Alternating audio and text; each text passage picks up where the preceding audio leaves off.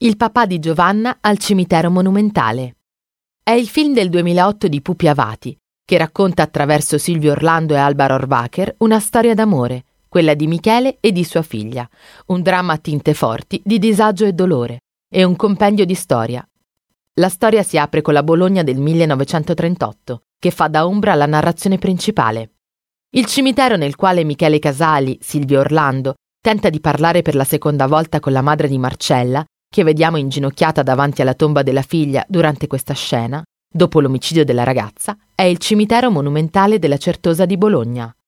La macchina da presa inquadra il chiostro Sesto, oggi sede del grande monumento dedicato ai caduti della Prima Guerra Mondiale. La scena è stata girata nell'area del cimitero chiamata Campo Carducci, che si trova in diretta comunicazione con il chiostro Sesto.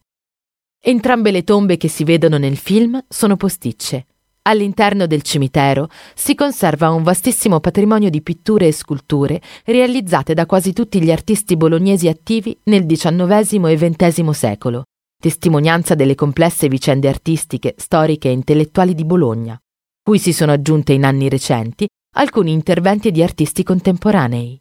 Notevoli le presenze artistiche ottocentesche forestiere, vero banco di confronto e stimolo per gli artisti locali.